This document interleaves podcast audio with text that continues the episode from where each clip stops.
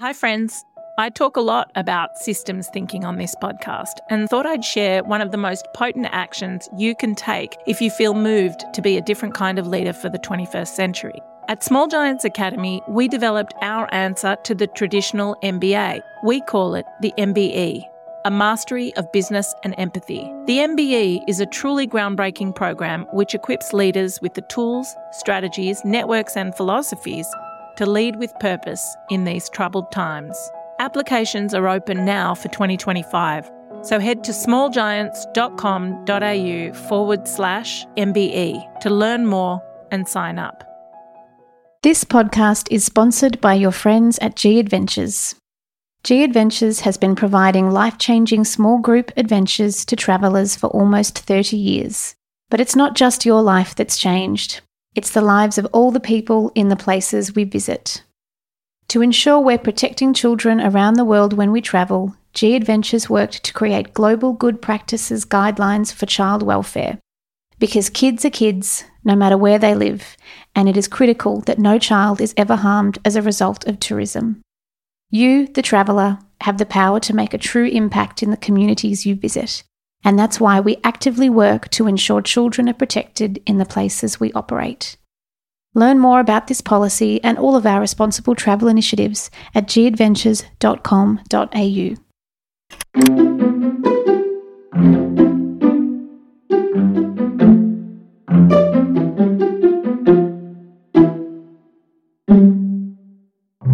Hey, welcome to the Dumbo Feather Podcast. I'm Nathan, here to share something a bit different with you this month. Inspired by the incredible Extinction Elegies radio series, which was put on by Red Room Poetry, and you should totally check out if you haven't already.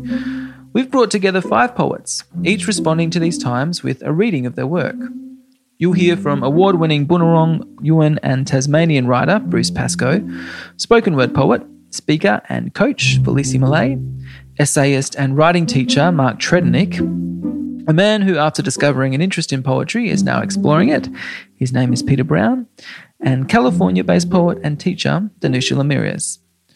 I recommend you pause to listen to this episode, maybe take a seat or go for a walk around the block, and let the words of these poets land in you.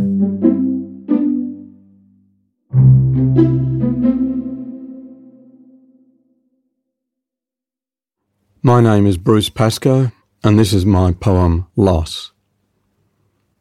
If your chest quavers and you are moved to touch, which finger would you choose? Well, take that finger, the one you would use to smooth the mauve eyelid of a lover, the one you'd test the moisture between your lips, just before you taste the temperature, texture, and salt of a full loving.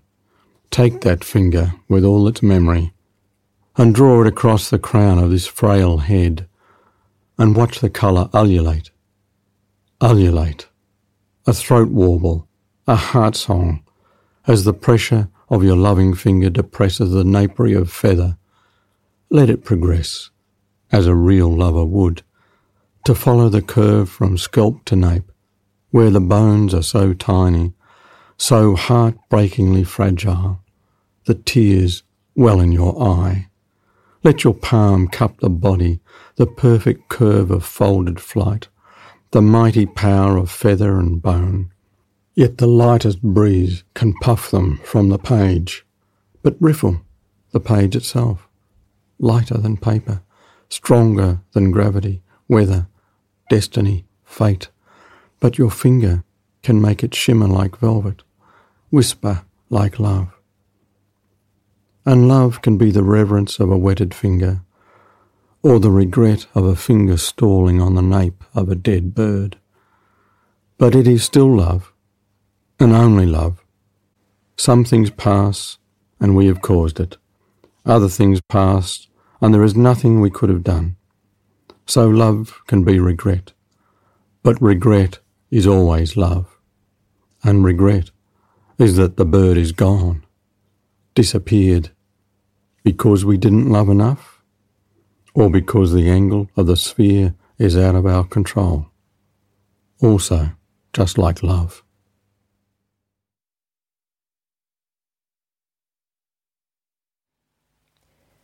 Hey, I'm Fleassy Malay, and this is my poem, Grief.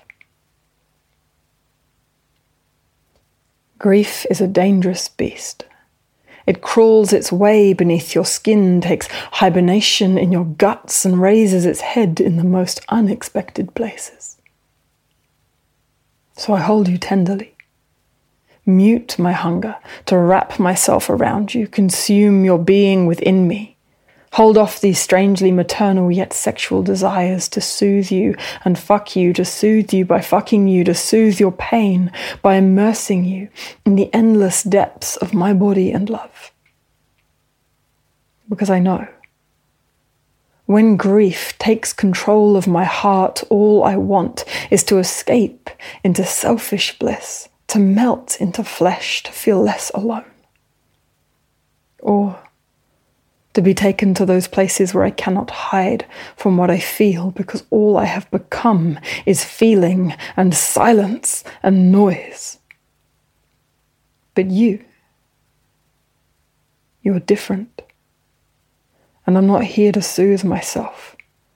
So I quieten my desires and gently wrap my arms around your tired form, let you fluster, let you cry, let you distract yourself with cleaning or movies or food. Gently wrap my arms around your tired form and hold you until you sleep.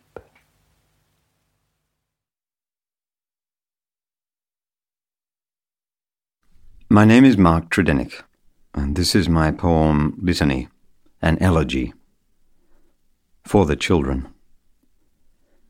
Each tongue, it has been wisely said, speaks galaxies, and when a language dies, a world and all that has no other being elsewhere fails.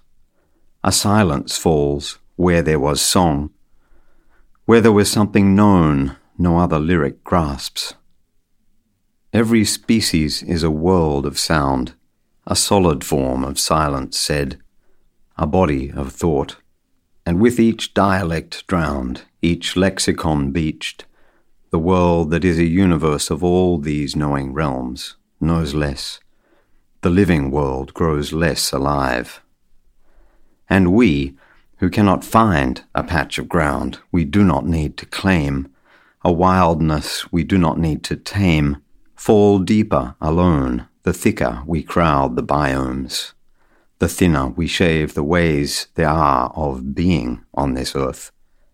And thought that flew like shorebirds once around the globe, refusing a single idiom or tide, idles mean abstracted streets and lives off scraps the sated throw away. Our words are made of plastic now, and end up in the sea, where stocks of wisdom, overfished and toxic with cliche, dwindle and cease. So, what will there be left for us to say by way of remorse? What elegy, excuse, or prayer, when the sands along subtropic shores have grown so warm that no more male turtles hatch and make it to the sea? And who will we be our language atrophied a little more when Norfolk parakeets run out of trees to roost and fledge. And what will we grasp any more of sin when all the devils that we know have slipped the earth? And who will teach desire grace or passion poise when nothing burns the forests of the night? And when the last savannah elephant has scattered all the bones what will we recall of grief when our turn comes to let our dear ones go? And how will all the plastic that will never go extinct school the seas in sanctity? What sense will awe begin to make when no blue whales swim the world around? And will our minds remember how to slow, how speeding chill, when all the whale sharks have passed? Sea otter, snow leopard, curlew, bee. Divinity will be burlesque, and joy will be a sham, when all these bodhisattvas of the floating, hungry, thrumming world have left. O person of the forest, orangutan, who might be any one of us who came down once from boughs, teach us, while there are still woods to be, how to be the woods, not just the trees.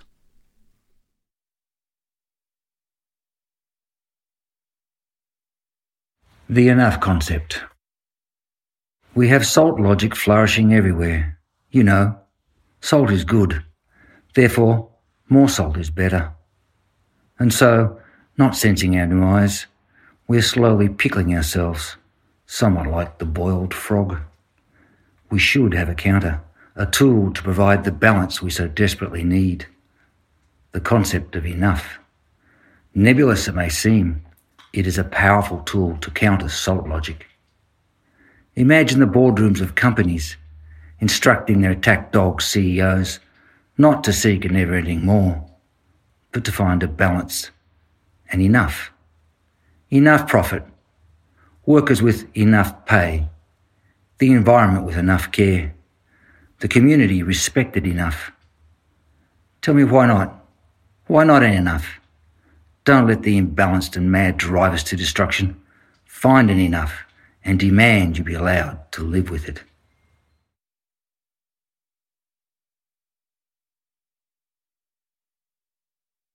Danusha Lameris, Small Kindnesses. I've been thinking about the way, when you walk down a crowded aisle, people pull in their legs to let you by. Or how strangers still say bless you when someone sneezes, a leftover from the bubonic plague. Don't die, we are saying. And sometimes when you spill lemons from your grocery bag, someone else will help you pick them up. Mostly, we don't want to harm each other. We want to be handed our cup of coffee hot and to say thank you to the person handing it, to smile at them and for them to smile back, for the waitress to call us honey when she sets down the bowl of clam chowder and for the driver in the red pickup truck to let us pass. We have so little of each other now, so far from tribe and fire. Only these brief moments of exchange.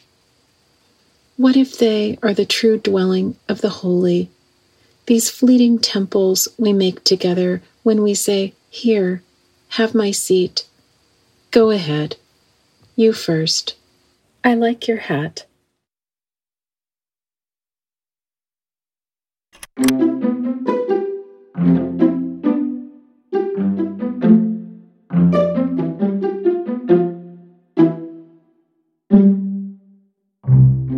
Thanks to all our poets for sharing their work, and a big thank you to the team at Red Room Poetry for the inspiration and for the recordings of Bruce Pascoe and Mark Tredennick's poems. This episode of the podcast was edited and produced by Sean Clifford at Cheshire Audio in conjunction with Yaga.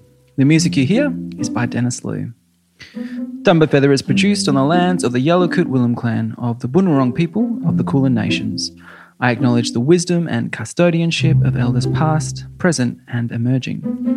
If you like what you hear, do consider getting a subscription to Dumbo Feather magazine, which is full of stories about how we can build more resilient and empathic communities. See you next month on the Dumbo Feather podcast.